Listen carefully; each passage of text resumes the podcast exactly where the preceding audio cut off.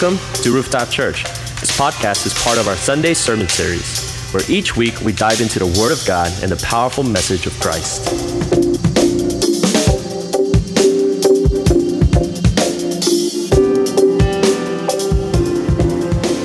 God reminded me of a very important person. This person is someone that we know, but oftentimes I think we forget. And oftentimes I think we forget the importance of this person in our lives, especially as followers of Christ. In actuality, this person is more than just important. This person is vital. Or, in other words, this person is necessary for us to live a kingdom driven life and to make an impact in this world. And you may already have guessed it, but this person is none other than the Holy Spirit, the third person of the Trinity. In our passage today, it's actually the last recorded words that Jesus speaks to his disciples before he ascends up to heaven to be at the right hand of the Father. And in his last words to his disciples, he tells them of the need they have for the Holy Spirit in order for them to accomplish the mission which he will be giving them. In church, I believe that the Lord is wanting to remind you, is wanting to remind me, is wanting to remind us of the need that we have of the Holy Spirit. If we are to go out and accomplish the theme and the vision of our church, if we are to go out to, to live a kingdom driven life and making an impact in this world. So today, let's look at the last words that Jesus speaks to his disciples in our passage today. So, starting off, you know, our passage opens up in verses 1 and 2 saying this. It says, The first account I composed, Theophilus, about all that Jesus began to do and teach until the day when he was taken up to heaven, after he had by the Holy Spirit given orders to the apostles whom he had chosen. The author of the book of Acts is Luke. And we find in scripture that Luke is a physician and he's also a missionary part to, partner to Apostle Paul during Apostle Paul's uh, missionary journeys. And Luke is referring here to the first account to the Gospel of Luke. When you have the time, go, go to the end of Luke, chapter 24. Read the ending verses of Luke, and you'll see how very similar the ending verses of Luke is to the opening verses of the book of Acts.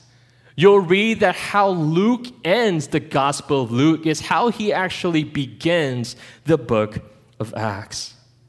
We also read that Luke is writing to a gentleman by the name of Theophilus. If you read Luke chapter 1, he's writing to the same person. He writes to the most excellent Theophilus.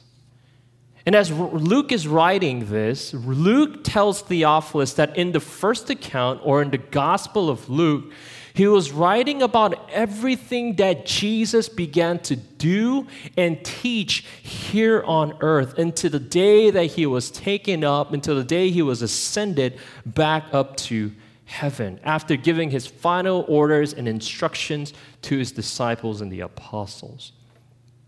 You know, there's one thing to note here, church, and it's this. If the first account, the Gospel of Luke, is about everything that Jesus began to do and teach, then what is this second account, the book of Acts, all about? What is he writing about? And in the book of Acts, what Luke is writing about now is the continuing work and the ministry of Jesus Christ in and through the apostles and the early church. Jesus will be going up, he will be ascending into heaven to sit at the right hand of the Father. But his work, his ministry, and his redemptive mission will continue here on earth through the apostles and the early church. So again, the Gospel of Luke is about everything, be, everything that Jesus began to do and teach here on earth, while the book of Acts is the continuing work of Jesus Christ through the apostles and the early church. You know, what's exciting about this is this church that, that Jesus, who continued his work and ministry through the apostles and the first century church, he's continuing to work and minister through us, the, the 21st century church. Jesus is wanting to use you, he's wanting to use me, he's wanting to use us as the body of Christ to continue his work in ministry in this world. Church, is that not exciting, right? You know, as we continue to read in verse 3, it says this it says, To these, to the apostles, he, Jesus Christ, also presented himself alive after his suffering. His suffering being about his death and, and, and resurrection, um, by many convincing proofs, appearing to them over a period of 40 days and speaking of the things concerning the kingdom of God. It says here in verse 3 that over a period of 40 days, that Jesus presents himself alive after his death and resurrection to his apostles by many convincing proofs. And we read and we know of the written accounts in Scripture in regards to this. In Luke 24, if you read chapter 24 of Luke, you will see Jesus revealing himself or presenting himself alive to two disciples on the road to Emmaus. And if you read towards the latter half of that same chapter in Luke 24, he presents himself alive to the 11 other disciples as well as those that are with them. Right? It's pretty funny. You read it, Jesus shows out of nowhere, they're probably in a room, and he goes, Hey, peace be with you right? And it says that they thought that he was a ghost. Also in June, uh, not June, John chapter 20, we see Jesus presenting himself alive to Thomas, who doubted Jesus' resurrection at first. And he presents himself to Thomas and he says, Thomas, look, see, touch my nail pierced hands, and look at the side where I was pierced. And at that moment, Thomas is finally, you know, realizing, yeah, Jesus is alive, that he resurrected from the dead. The next chapter, John 21, we see Jesus presenting himself alive to Apostle Peter when he restores Peter back into his calling. And then in 1 Corinthians chapter 15, Apostle Paul writes that Jesus presented himself alive or he appeared to over 500 of his followers after his death and, and resurrection. But why is it so significant to mention that Jesus presented himself alive to his followers and to hundreds of people? Why is it significant that Luke even includes this?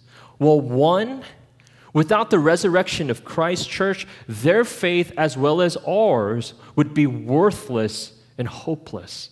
You see, 1 Corinthians chapter 15, verses 14 and 17, it says this Apostle Paul writes, And if Christ has not been raised, then our preaching is vain. Your faith is also vain. And in verse 17, he writes, And if Christ has not been raised, your faith is worthless. You are still in your sins.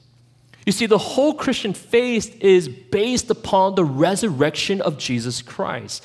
If Jesus remained dead, that means that their faith, as well as our faith, would be worthless, hopeless, and futile.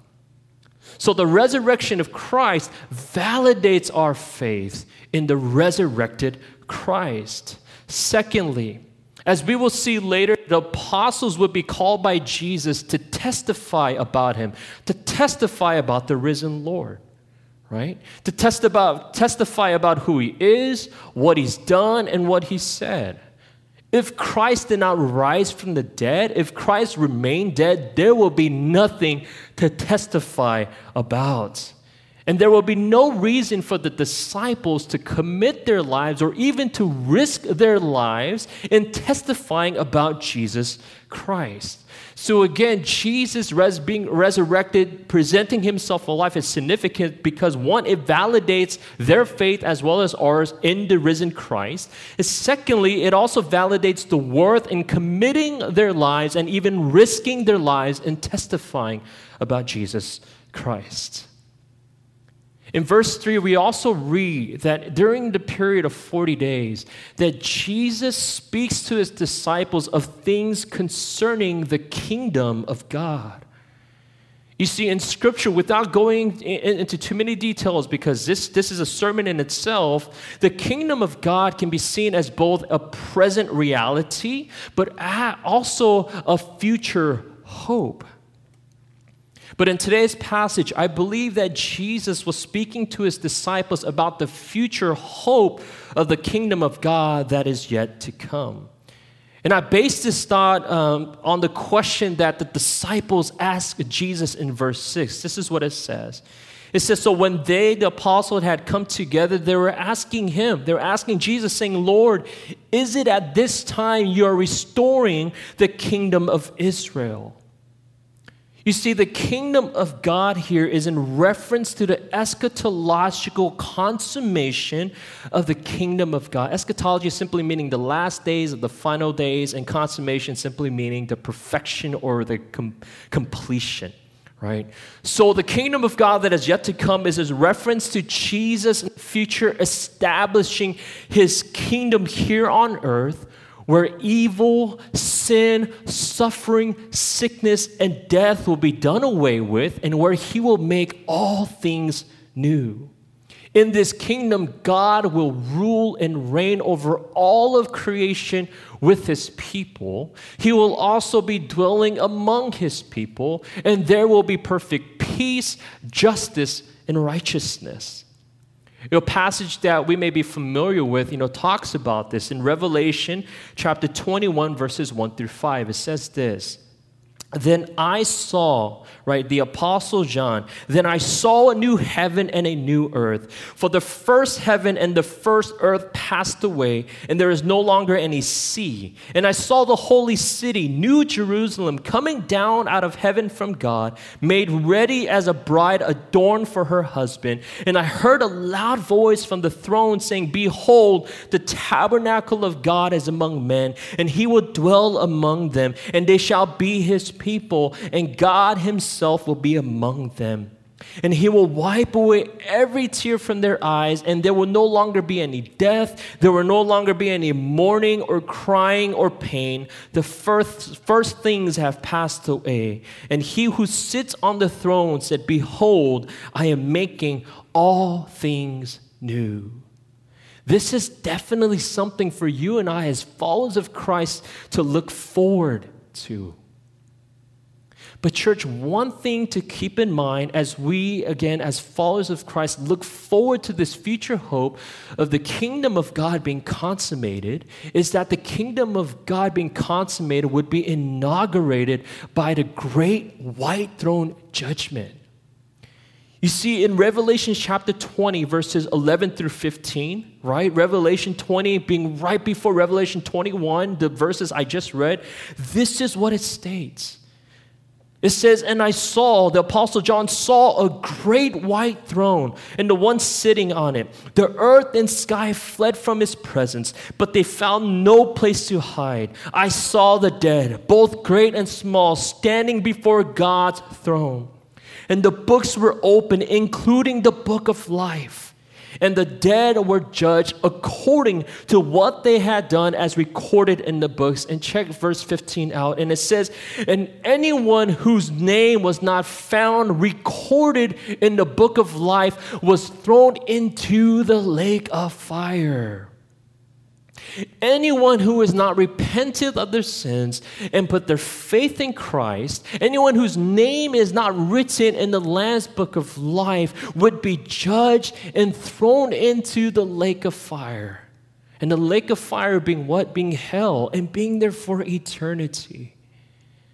Now, having in mind both the future hope of the kingdom of God being consummated, but also keeping in mind of the judgment that's awaiting those who have not put their faith in Christ, it gives reason for what Jesus is about to command his disciples.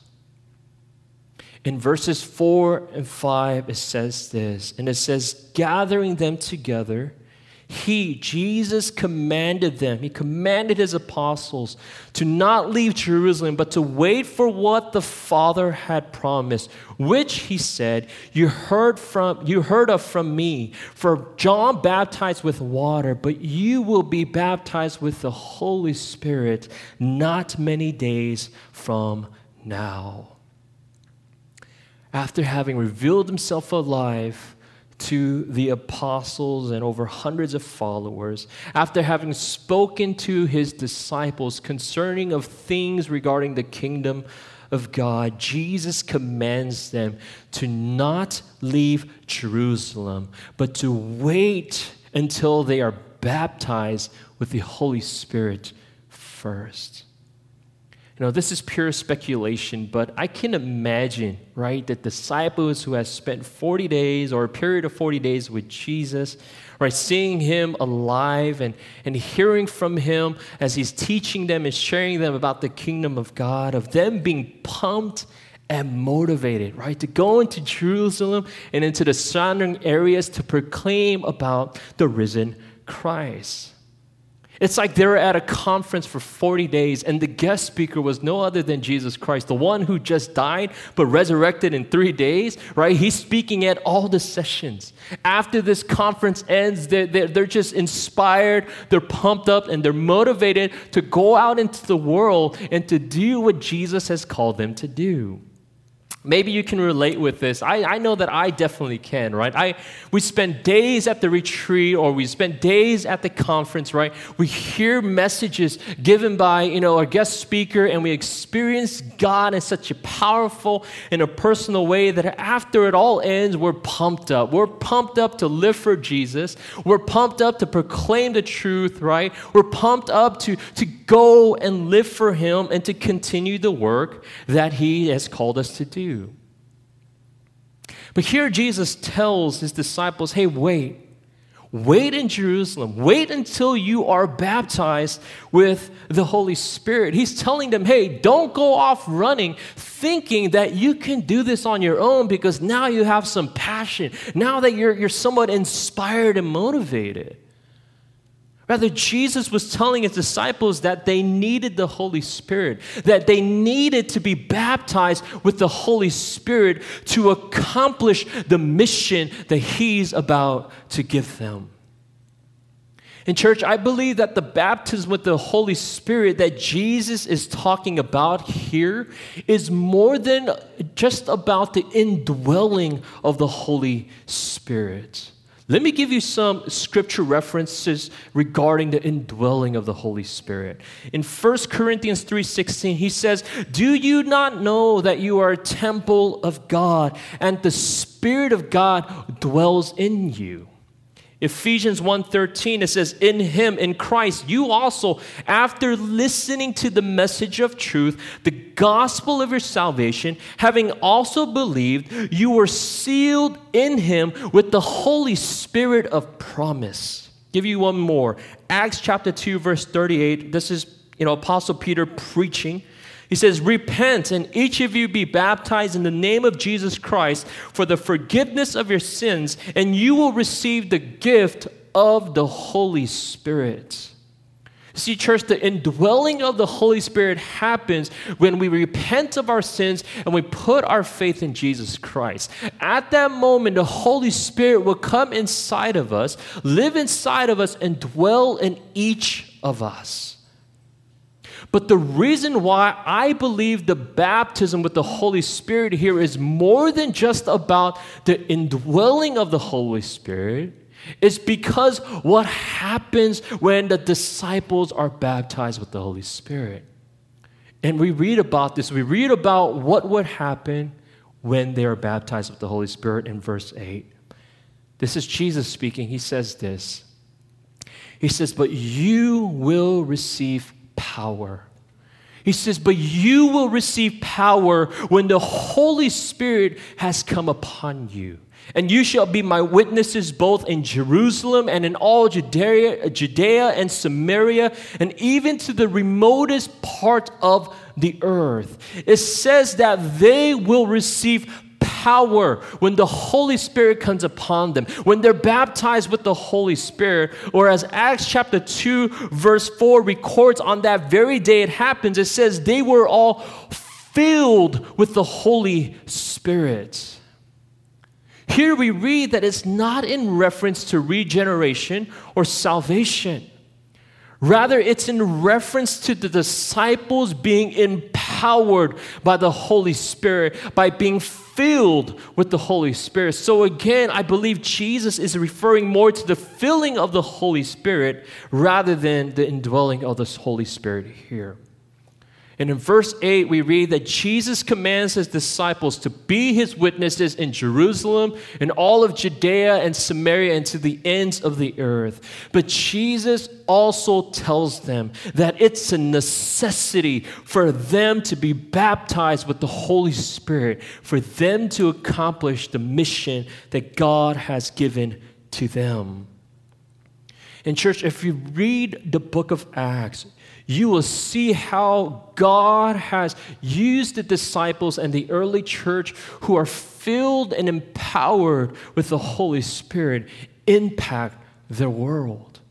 When you read the book of Acts, we read about thousands of people, thousands of people repenting of their sins, being baptized, and being saved. We read about the church growing and the kingdom of God expanding. We read about people being delivered and people being miraculously healed. We read about people's lives being changed and being transformed.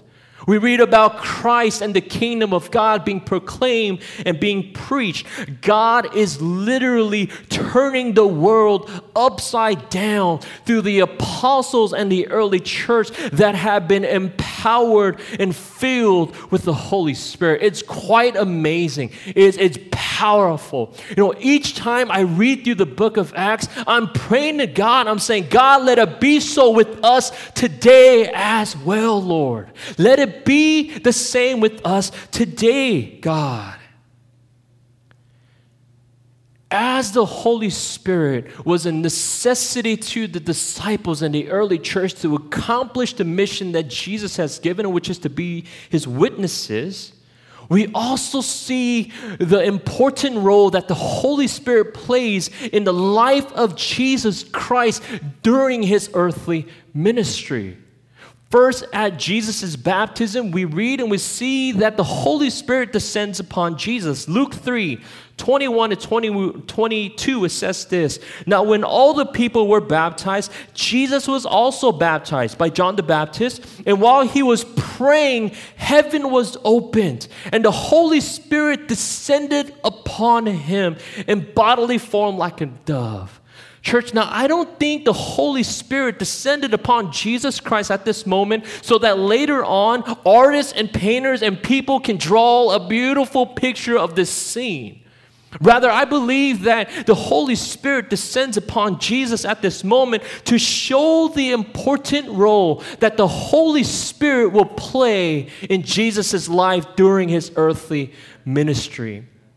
If you continue to read in Luke, after the Holy, descend, the Holy Spirit descends upon Jesus at his baptism, Luke 4, verse 1, it says this Jesus, full of the Holy Spirit, returned from the Jordan where he was baptized and was led around by the Spirit in the wilderness.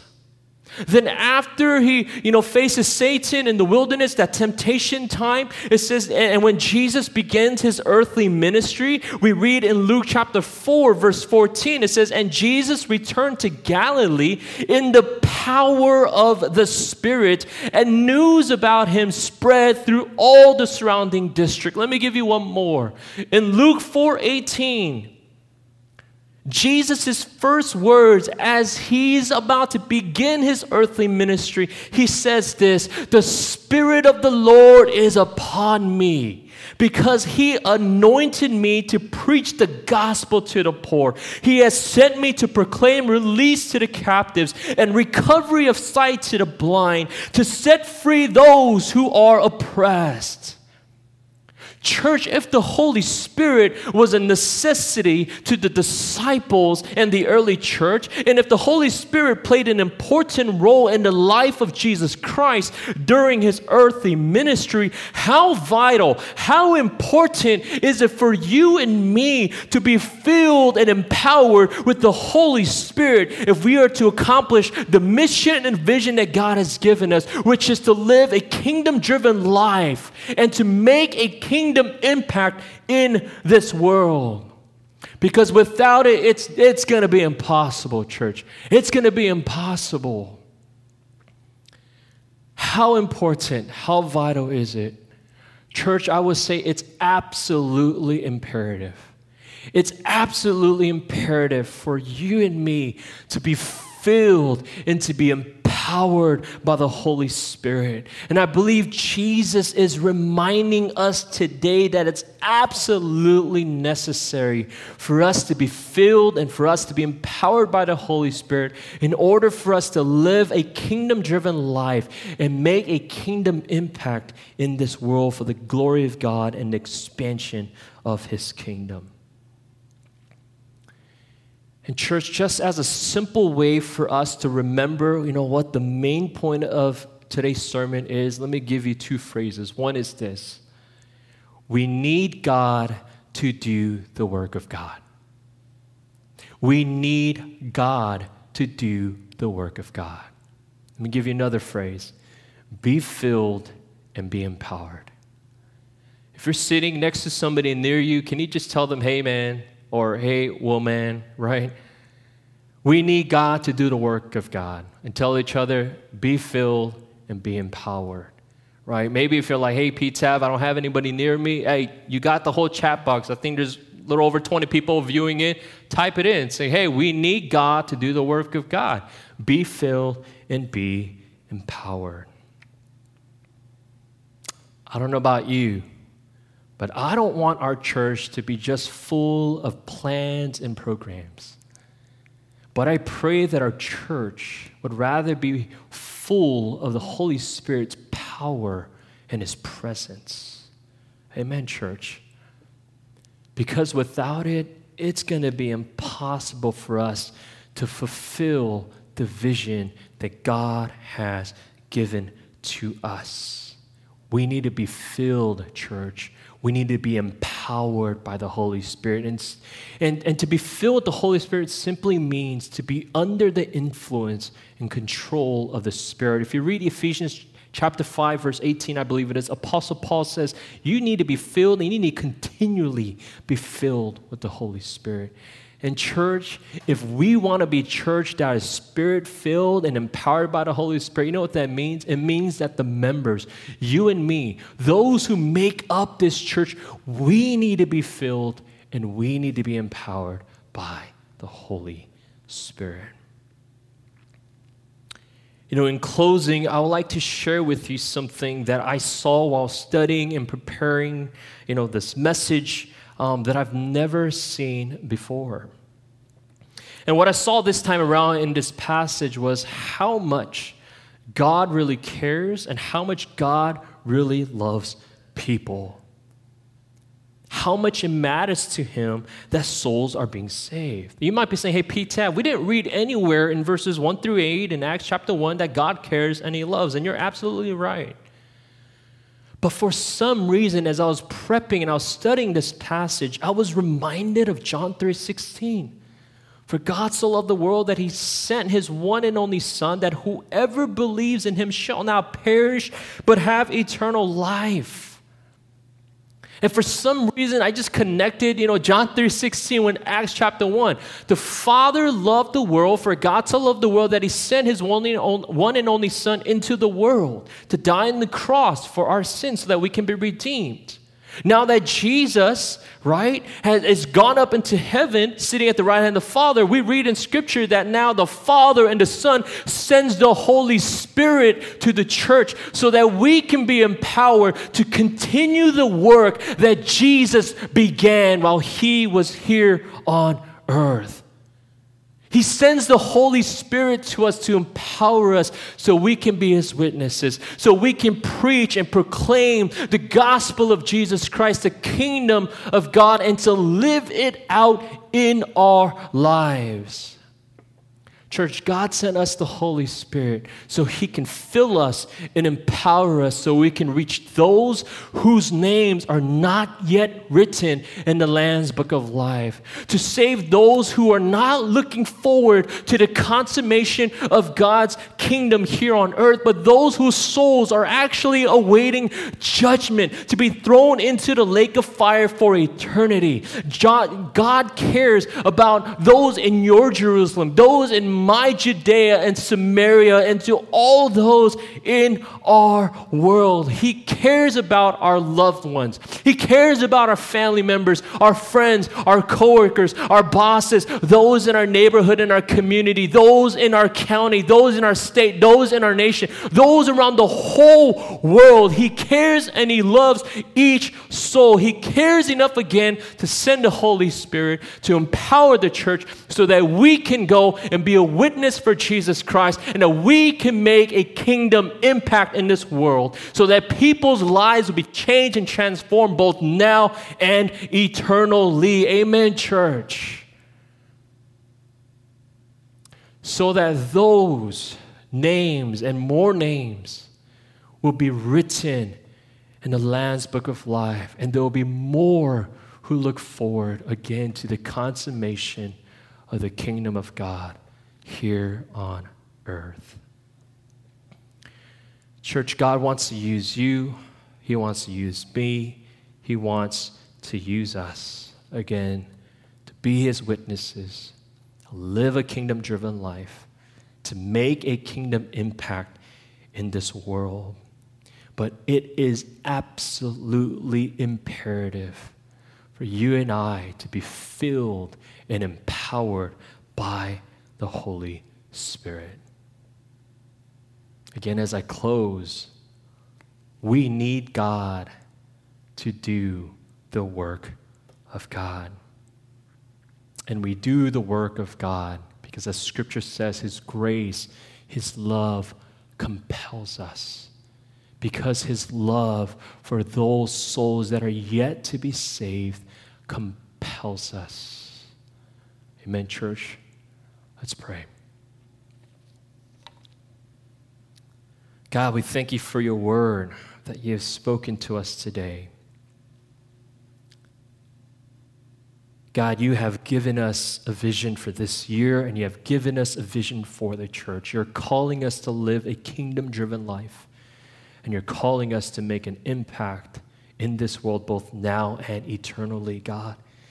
And you have reminded us today that it's absolutely imperative for us to be filled and empowered by the Holy Spirit, for us to be under the influence and control of the Holy Spirit if we want to go out and accomplish the vision that you have given us. So, Father, we pray, fill us, empower us like never before. Stir our hearts for passion for souls, God that you will move us not to be couch potatoes, not to be those who just sit down and just hope for the best, but that you would cause us to go, that you would cause us to move, that you will cause us to act and to be the witnesses of Jesus Christ, Leave, living a kingdom driven life and making an impact for your glory and the expansion of your kingdom. So we pray, God, fill us and empower us for we need you to do your work. In Jesus' name we pray. Amen.